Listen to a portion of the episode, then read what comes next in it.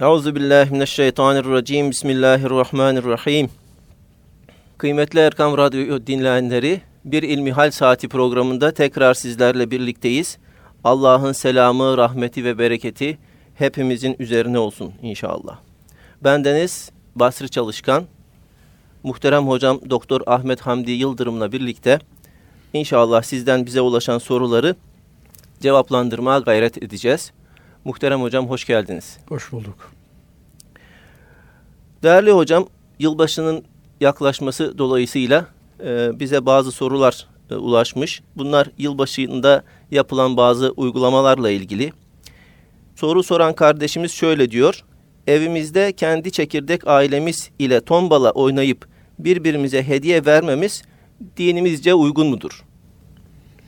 Elhamdülillahi Rabbil alemin ve salatu ve selamu ala Resulina Muhammedin ve ala alihi ve sahbihi ecmain.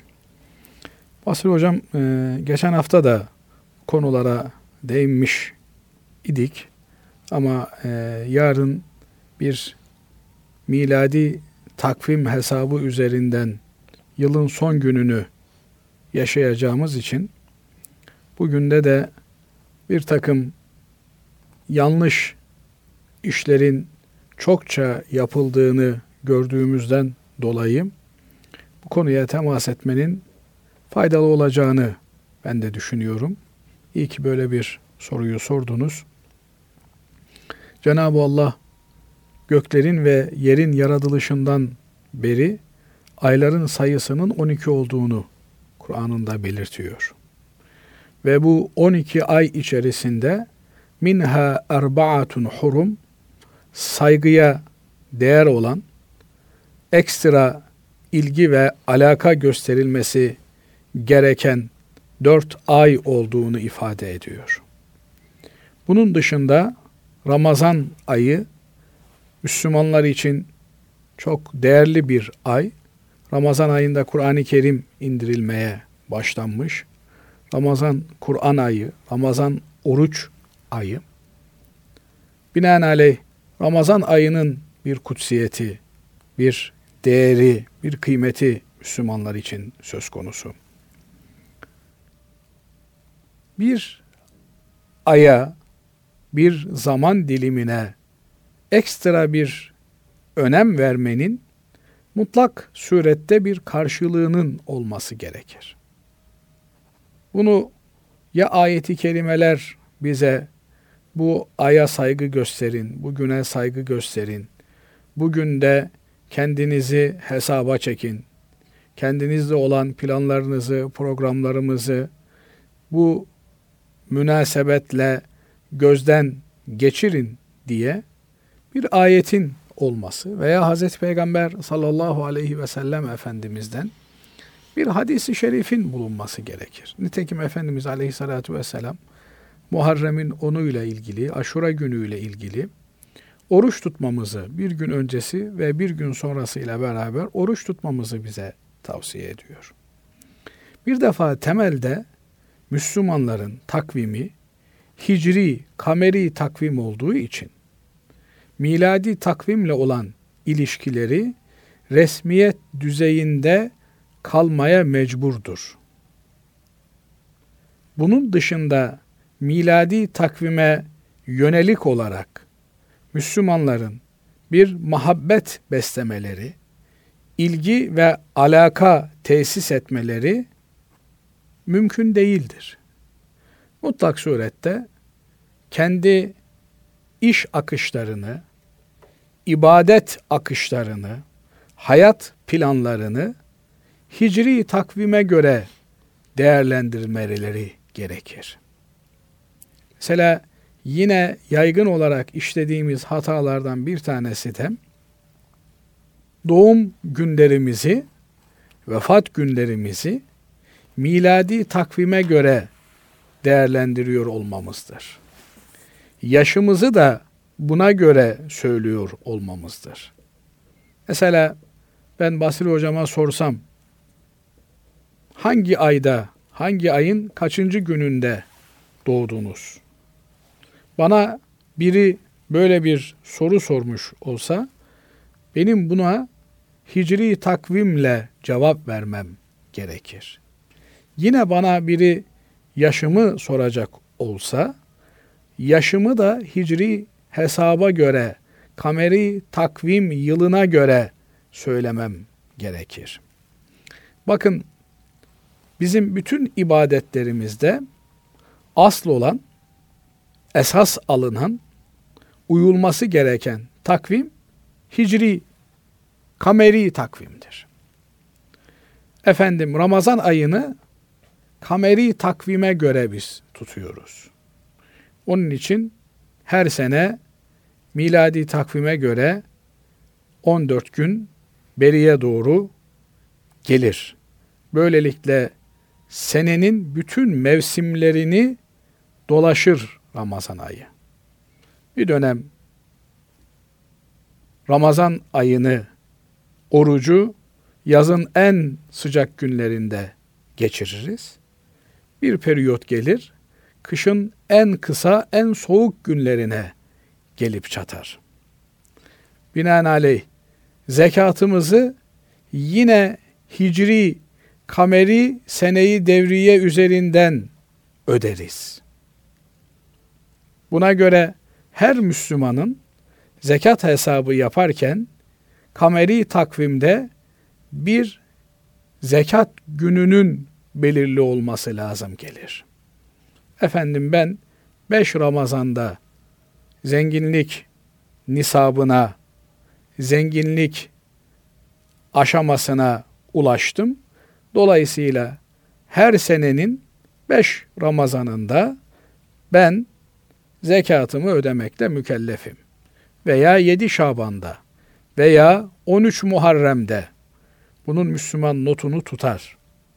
Ona göre onun için hicri takvimin o günü zekat hesabının yapıldığı ve ödemesi gereken zekat miktarının ayrıştırılıp bir zarfa efendim kasanın bir bölümüne konulduğu gündür. Binaenaleyh ölüm ve boşanma neticesinde kadınlarımızın tutacakları iddet meselesi de kameri aylara göre 4 ay, 10 gün, efendim 3 ay olarak hesaplanır. Bizim kitaplarımızda, şeriatımızda, hadisi şeriflerde adı geçen aylar hicri aylardır. Kameri aylardır. Binaenaleyh Müslümanın duygusal, kalbi, itikadi, ameli takvimi hicri takvimdir. He, resmi olarak devlet düzeyindeki işleriniz için miladi takvimi kullanırsınız, kullanmak zorundasınız.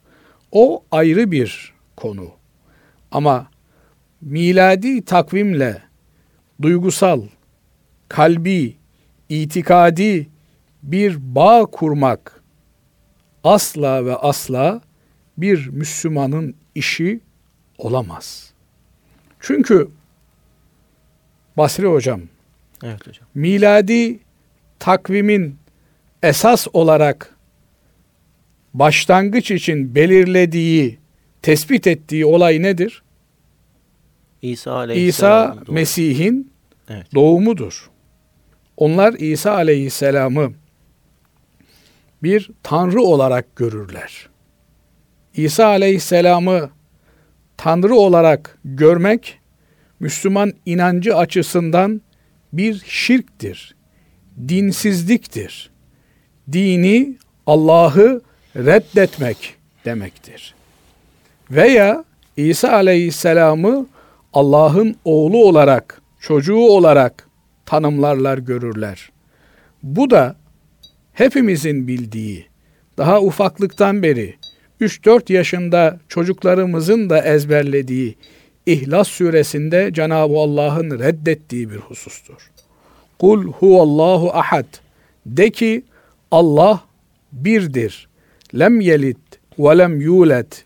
Doğurmamış ve doğurulmamıştır. Yani Allah'ın ne bir çocuğu vardır ne bir annesi babası vardır. Allah Azze ve Celle bütün evreni, kainatı, bütün varlık alemini yaratmış olandır. Varlığı kendinden olan, hiçbir şekilde bir başkasına muhtaç olmayan yüce bir zattır. Binaenaleyh yılbaşı diye bir eğlenceye, bir kutlamaya iştirak etmek, katılmak, onların bu batıl, yanlış, tutarsız, geçersiz, asla İslam'ın kabul etmeyeceği inancılarına bir şekilde ortak olmak anlamına gelir ki Allah muhafaza etsin bir Müslümanın böyle bir duruma düşmesi demek çok tehlikeli, çok netameli bir pozisyona düşmesi anlamına gelir. Efendim biz bugünlerde haram olan bir iş yapmayacağız. Bu gece Allah'ın helal kıldığı bir takım şeyler yapacağız. Çay içeceğiz, meşrubat içeceğiz, kuru yemiş yiyeceğiz. Bunun ne tür bir sakıncası vardır denirse bugünü diğer günlerden ayırarak bugün de oruç tutmaya kalksanız o bile problemlidir. Çünkü Allah bugüne bir mana yüklememiştir. Allah'ın Resulü de bugüne bir mana yüklememiştir. Müslümanlar da bugüne bir anlam, mana yüklememişlerdir. Bugünün anlamı tamamen Hristiyan kültüründen gelmektedir. O kültürü de yalan yanlış tamamen tüketim kültürünün alışkanlığının bir uzantısı olarak kutlama sevdasına düşmüş olan bir takım sözde Müslümanların icatlarıyla bulandırmış bulunuyoruz. Binaenaleyh kesinlikle bugünü diğer herhangi bir günden ayıracak bir şekilde bugüne bir olay tahsis etmek doğru değildir. Yanlıştır. Bugün olsa olsa Müslümanların yapacağı istiğfar etmektir. Ya Rabbi içimizdeki bedbahların, içimizdeki talihsizlerin, içimizdeki kötülerin yüzünden bizleri de helak etme diye yalvarıp yakarmak olmalıdır. Efendim bugün ailecek bir araya gelip birbirimize hediyeler vesaireler filan vermek olur mu? Olmaz. Hediye vereceksen işte Efendimiz Aleyhissalatu Vesselam'ın mübarek doğumlarının gerçekleştiği Rebiul Evvel ayı hürmetine onun doğumu sebebiyle hediyeleş. Hediyeleşmek için birilerinin Allah'ın oğludur, Allah'tır diye inandığı, benimsediği Mesih'in doğum gününü veya öyle iddia edilen bir günü tercih etmenin Müslümanca hayat sürme tarzıyla hiçbir alakası olamaz. Bugünü diğer 364 günü nasıl geçiriyorsa bir insan öyle geçirir. Eğer illa da bir ayrıcalık olacaksa bugün ekstra istiğfar eder, ekstra tövbe eder. Çünkü bugün birçok haramın işleneceği maalesef bir hal almış. Haram işlemenin adeta sapkınlığın mazur görüldüğü, teşvik edildiği, sen yeter ki yoldan çık, biz sana her türlü kolaylığı gösteririz diye her türlü kolaylaştırıcı unsurun yer aldığı bir münasebet haline gelmiş. Binaenaleyh bundan uzak durmak lazım. Bundan uzak durmakla kalmayıp etrafımızdakileri de ikaz etmemiz, uzak durmalarını sağlamamız lazım. Kendi gündemimizi, Müslümanlığın gündemini tespit edip onu ihya etmemiz, onu yaşayıp yaşatmamız lazım. Allah razı olsun hocam. Hakikaten e, bu hicri takvime ile ilgili olarak söylemiş olduğunuz e, durumlar e, bugün birçok e, Müslüman tarafından bilinmiyor. Yani e, miladi takvim belki de hiç hicri takvimi e, duymayan e, insanlar da e, zannediyorum vardır. E, dini eğitim açısından e, yeterince e, dini eğitim almamış olan e, insanlarımız açısından. Verdiğiniz e, cevap bizim ikinci sorumuzu da düşürdü. E, çünkü piyango bileti almak caiz mi e, şeklinde bir sorumuz vardı. Piyango kumarın en kötü versiyonu.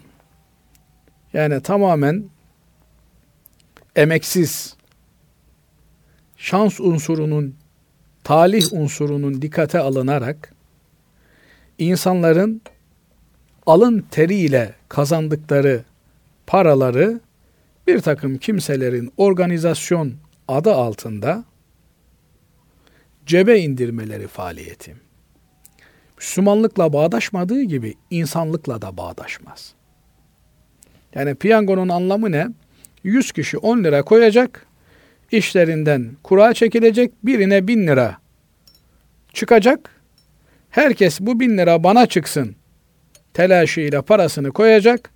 Geriye kalan 900 bin lirayı da organizasyonu yapanlar kendi aralarında götürecekler.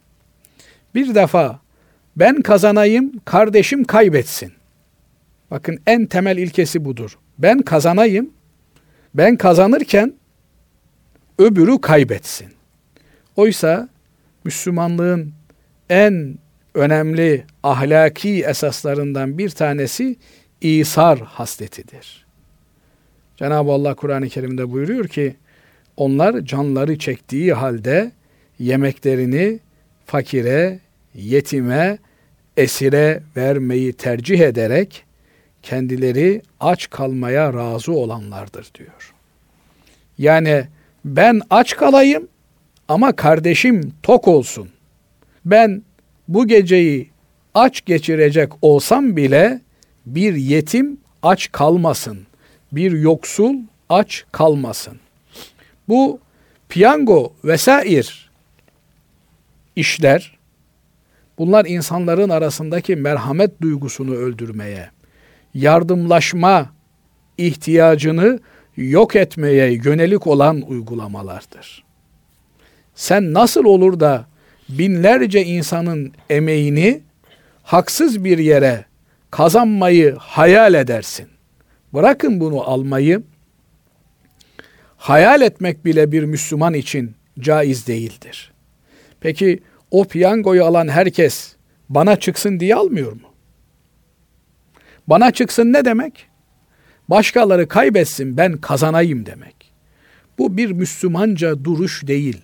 Bu insanca bir duruş değil. Hep beraber kazanalım. Hep beraber mutlu ve müreffeh yaşayalım. İşte öyle olduğu için ben daha çok kazanayım. Karşımdaki aç kalsa da, ölse de ben onun cesedi üzerinden refah bir hayat sürmeye devam edeyim inancı yüzünden bugün dünyanın hiçbir yerinde huzur kalmamış durumdadır. Bir takım büyük devletler kendi halklarını daha müreffeh yaşatabilmek için zayıf gördükleri, sahipsiz gördükleri devletleri sömürmekte, onların topraklarında her türlü fitneyi, fesadı çıkartmakta, onların yerüstü ve yeraltı zenginliklerini sömürerek kendi ülkelerine taşımakta. Ama gel gör ki diğer taraftan da bir takım insanlar onları ülkelerinde de anarşiye yol açtıkları için onlar da huzuru, refahı istedikleri gibi yaşayamamaktadırlar. Dolayısıyla bu tür duyguları vahşice, insanlık dışı, ahlak dışı duyguları körükleyen, besleyen her türlü kumar ve türevi dinimiz tarafından yasaklanmıştır. Ben kazanacağım. Ben kazanırken benimle beraber olan herkes kazanacak. Hep beraber kazanacağız. Hep beraber hayırda yarışacağız. Cenab-ı Allah öyle buyuruyor. Hayırda yarışınız. İyiliği, güzeli, fazileti, erdemi yaymak için herkesin mutlu, mesut, bahtiyar olması için çalışınız. Eğer bunu temin edebilirsek ne mutlu bize. Bunu zedeleyen, bunu engelleyen her türlü uygulama gibi piyangoda haramdır, haramdır, haramdır. Efendim ben para vermedim, şirketten hediye olarak verdiler. Reddedeceksin, almayacaksın. Kapının altından atmışlarsa yakacaksın. Yırtıp çöpe atacaksın. Çünkü bu bir anarşi, bu bir zulüm, bu bir haksızlık, bu bir vicdansızlık. Bunu ben almadım, başkası benim elime tutuşturdu diyerek bir cinayet işleyemez bir Müslüman. Silahı ben almadım, mermiyi ben almadım, başkası aldı efendim diyerek tetiğe basamaz. Piyango insanın manevi hayatını çökerten, insanı insan yapan değerleri öldüren bir vahşettir. Hangi atlı olursa olsun. Efendim marketten alışveriş yapana hediye verdiler. Yırt at. Yak gitsin. Elini sürme. Zira Müslüman Allah'ın kendisine helal olarak verdikleriyle kanaat edebilen insandır. Cenab-ı Allah hepimizi Allah'ın bize verdiği zenginliklerle kanaat edebilenler zümresine ilhak eylesin. Amin. Muhterem hocam şöyle bir soru, soru bize ulaşmış. Müslümanın Müslümanla olan ilişkisinde sadakat ve ihanet e, kavramları ne mana ifade eder? Bu soruyu sorduğumuzda hemen aklıma bir beyt düştü. Diyor ki e, yanlış hatırlamıyorsam Ziya Paşa'nın bir beyti kişiye doğruluk yaraşır. Görse de ikrah doğruların yardımcısıdır Hazreti Allah. Kişiye sadakat yaraşır. Görse de ikrah doğruların yardımcısıdır Hazreti Allah. Yani bırakın Müslümanın Müslümanla olan ilişkisinde ona karşı samimi olmasını, sadık olmasını, dost olmasını, vefakar olmasını, Müslümanın kendisinden başlamak üzere çevresiyle, yakın ve uzak çevresiyle bütün ilişkilerinde asas olan sıdk, dürüstlük kavramıdır. Müslüman dürüst insandır, sadık insandır. Müslüman içi dışı bir olan bir insandır. Nitekim Efendimiz aleyhissalatu vesselam Müslümanın, imanın bir olmazsa olmazı olarak bunu dile getirir. Buyurur ki Efendimiz aleyhissalatu vesselam La yuhibbu ahadukum la yu'minu ahadukum hatta yuhibbe li ahihi ma yuhibbu li nefsi. Sizden birinizin iman edebilmesi için kendi için sevdiklerini kardeşi için de sevmesi lazım gelir. Bu çok önemli bir mevzu. Zaman zaman e, buradan anlattık ama güzel bir deyiş vardır. Et tekraru hasenun velev kâne 180'ün. Tekrar güzeldir. İsterse 180 defa söylenmiş olsun. Tekim Cenab-ı Allah da ve zekkir fe inne zikra tenfa'ul müminin buyuruyor. Hatırlat hatırlatma müminlere fayda verir. Bu bağlamda tekrar Hz. Ebu Hanife Efendimizin yaşadığı bir olayı değerli dinleyicilerimizle paylaşmak isterim. Biliyorsunuz mezhebimizin imamı olan Ebu Hanife Hazretleri manifaturacılık mesleğini icra ederlermiş. O gün kumaş elle dokunan bir malzemedir. Bazı insanların evlerinde dokuma tezgahı vardır. Onlar e, yünü eğirir, iplik yaparlar. O iplikle de kumaş dokurlar. Sonra da bu kumaşları götürür satarlar. İşte ya kendisi kumaşı bizzat dokunmuş olan bir kadıncağız veya bir şekilde eline kumaş geçmiş olan bir kadıncağız kumaşını satma ihtiyacı içerisindedir. Ebu Hanife Hazretlerinin dükkanına gelir, mağazasına gelir. Der ki, efendim ben bu kumaşı 100 dirheme satıyorum. Ebu Hanife Hazretleri der ki bu kumaş 100 dirhemden fazla eder. 200 dirhem olsun. 200 dirhemden de fazla eder. 300 dirhem olsun. 300 dirhemden de de fazla eder deyince kadıncağız der ki o zaman 400 dirhem olsun. Ebu Hanife Hazretleri bu kumaş 400 dirhemden de fazla eder cevabını verdiğinde kadın der ki sen benimle dalga mı geçiyorsun? 100 dirhemden başladık, 400 dirheme kadar geldik ve sen hala bu kumaşın 400 dirhemden daha fazla edeceğini söylüyorsun. Ebu Hanife Hazretleri der ki haşa bir bilir kişiye soralım. O ne derse onun dediğini yapalım. Ve yan komşulardan birini bilir kişi olarak belirlerler. Ona sorarlar bu kumaş ne kadar eder diye.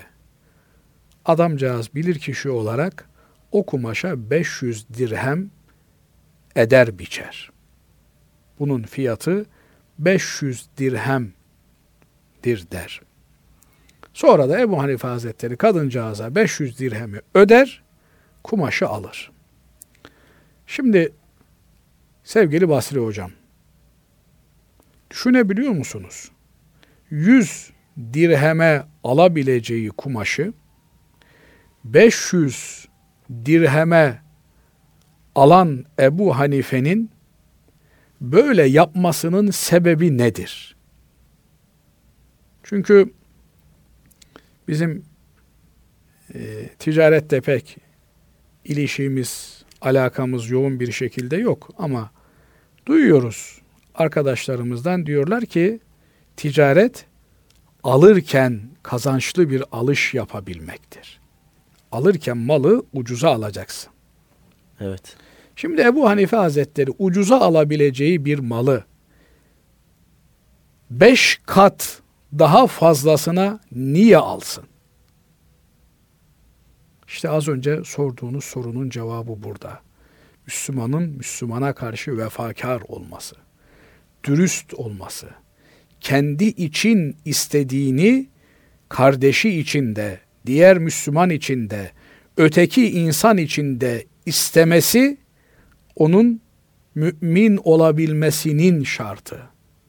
Ebu Hanife Hazretleri Kur'an'ı en iyi anlayanmış, hadisi şerifleri en iyi özümsemiş biri olarak 300-400 dirhem için imanıyla 400 dirhem arasında niye bir tercih yapmak zorunda kalsın? Şimdi meşhur bir laf var. Vicdanıyla cüzdanı arasında sıkıştı kaldı. Ebu Hanife Hazretleri vicdanı ile cüzdanı arasına sıkışıp kalabilecek bir insan değil. Mümin vicdanıyla cüzdanı arasına sıkışıp kalabilecek bir insan değil. Çünkü cüzdanını tercih eden, vicdanını bırakan bir insan yeryüzünde şu hayatta sahip olunabilecek en kıymetli hazinesini tehlikeye atıyor demektir. İman nimetini tehlikeye atıyor demektir. Ben bile bile göz göre göre eğer bir Müslümanı aldatır, yanıltır, onu kazıklar, ammiyane tabiriyle çok özür dilerim. Böyle bir teşebbüsün içerisine girersem o zaman iman etme nimetini tehlikeye atmış olurum. Bu ne kadar acı bir şey. Dolayısıyla Efendimiz Aleyhisselatü Vesselam'ın sahabesine baktığımız zaman Uhud savaşıydı, gazvesiydi herhalde. Ağır yaralı olan bir Müslüman su diye son gücüyle bağırıyor. Su getiriyorlar. O arada bir başka Müslüman su istiyor. Onu işaretliyor. Diyor ki ona götür suyu. Derken oradan bir başka su isteyen yaralının sesi, iniltisi duyuluyor. Suyu ona götür işaretini yapıyor. Bakıyor ki gidene kadar ölmüş. İkinciye geliyor, o da o arada ruhunu teslim etmiş. Birinciye geliyor, o da o arada ruhunu teslim etmiş. Şimdi bizim kavgalarımıza baktığımız zaman, yani hastanede sıra beklerken, efendim fırında ekmek sırası beklerken veya bir başka yerde önceden gelmiş olanın öncelik hakkı var. Veya yaşlı olanın, durumu ağır olanın öncelik hakkı var. Hasta olanın, sakat olanın öncelik hakkı var. Bütün bunları bertaraf ederek hakkımız olmayan bir öncelik sırasını gasp etme telaşı içerisine giriyorsak burada bizim eğitimimizle ilgili, bizim öğretimimizle ilgili ciddi sıkıntılar var demektir. Artık hazcı bir nesil yetişmiş durumda. Her arzu ettiğine ulaşmak isteyen, her canının çektiğini o anda elde etmek isteyen, sabır nedir bilmeyen, kardeşlik nedir bilmeyen, İsar nedir, kardeşini gözetmek gerekir bilmeyen bir anlayış ortalığı kaplamış durumda. Müslüman insan bu anlayışla savaşması gereken insandır. Her halükarda dini değerlerimizin, imani hakikatlerimizin yerleşmesi için gayretkeş olmamız gerekiyor. Bakın muhterem Osman Nuri Topbaş hocamızın çok güzel bir ifadesi var. Müslüman bütün insanlıktan sorumludur. Komşuluk hukuku eskiden sana haberi ulaşan 40 kapı sağdan 40 kapı soldan komşun ile sınırlıydı. Şimdi sana haberi, bilgisi, ihtiyacı gelen dünyanın her tarafındaki insandan, komşundan sorumlusun. Bu sorumluluk sadece açı doyurmakla kalmıyor. Sadece çıplığa giydirmekle bitmiyor. Efendimiz Aleyhisselatü Vesselam buyuruyor ki, Unsur ahake zalimen kâne ev mazlumen. Kardeşine yardım et diyor. Kardeşin zalim de olsa yardım et, mazlum da olsa yardım et diyor. Şimdi cahiliye Arapları döneminde yani cahillik dönemlerinde bu cahiliye dönemi sadece Araplara mahsus bir şey değil. Her milletin İslam öncesi dönemi cahillik dönemdir, karanlık dönemdir. Zulmet dönemidir. Bu dönemlerde insanlar akrabacılık, asabiyet saiki ile ne olursa olsun akrabasının tarafını tutarlar. Karşı tarafı ezerlerdi. İsterse akrabası haksız olsun. Şimdi Efendimiz Aleyhisselatü Vesselam bir İslam peygamberi, bir rahmet peygamberi, bir adalet tevzicisi. Yeryüzü adaleti Efendimiz Aleyhisselatü Vesselam'ın gelişiyle tanımış. Onun ağzından zalim de olsa, mazlum da olsa kardeşine yardım et sözünü duyunca sahabe-i kiram efendilerimiz anlayamamışlar birden. Demişler ki ya Resulallah mazlum olduğunda anladık. Kardeşimizin yanında yer almamız lazım. Onu müdafaa etmemiz lazım. Onu kuşa kurda yem etmememiz lazım. Peki zalim olduğunda nasıl olacak? İşte rahmet peygamberi aleyhissalatü vesselam Efendimiz orada buyuruyorlar ki onun zulmüne mani olursunuz. Niye?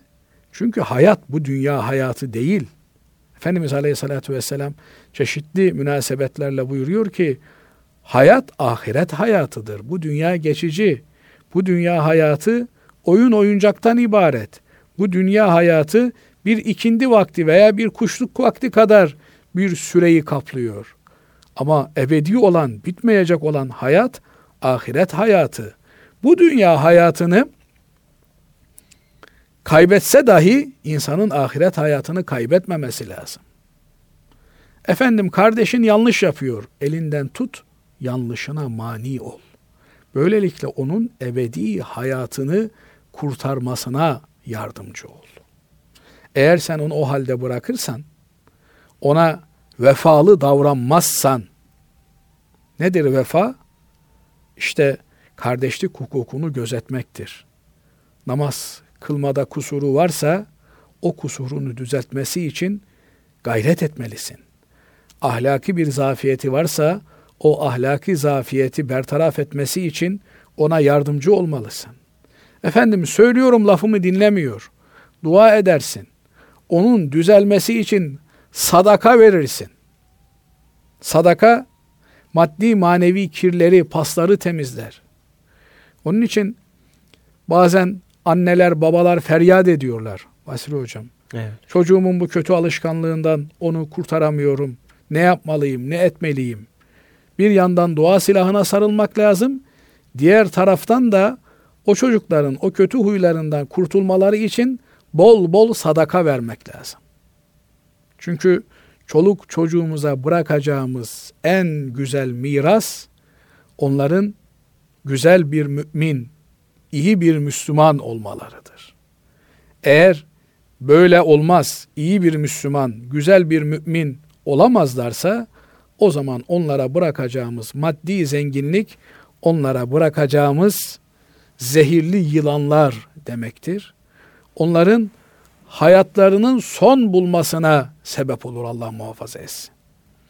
Onun için eğer bir kötü davranışı ilk önce kendimizde tabi.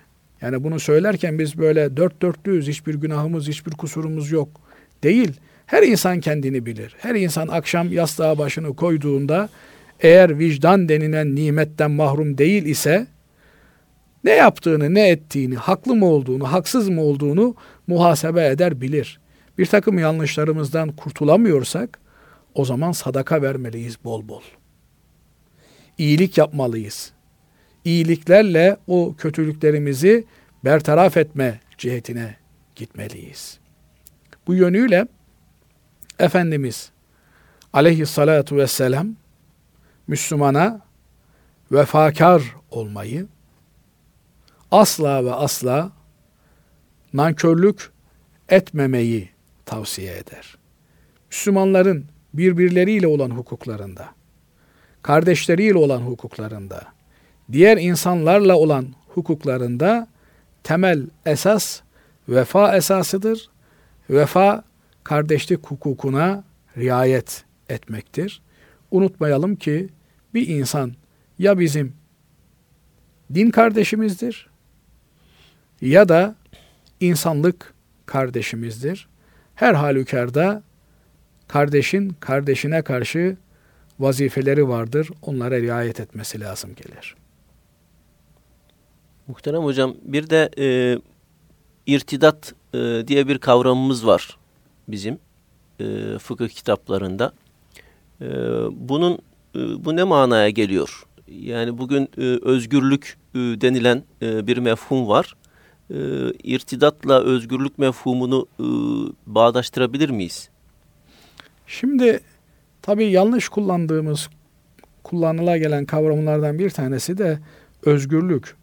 Bu e, özgürlük aslında başlı başına bir konu. Fakat bizim değerlerimize baktığımız zaman özgür insan Allah'a kul olan insandır.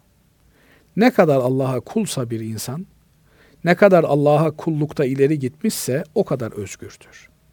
Öbür türlü her şeyin esiri demektir.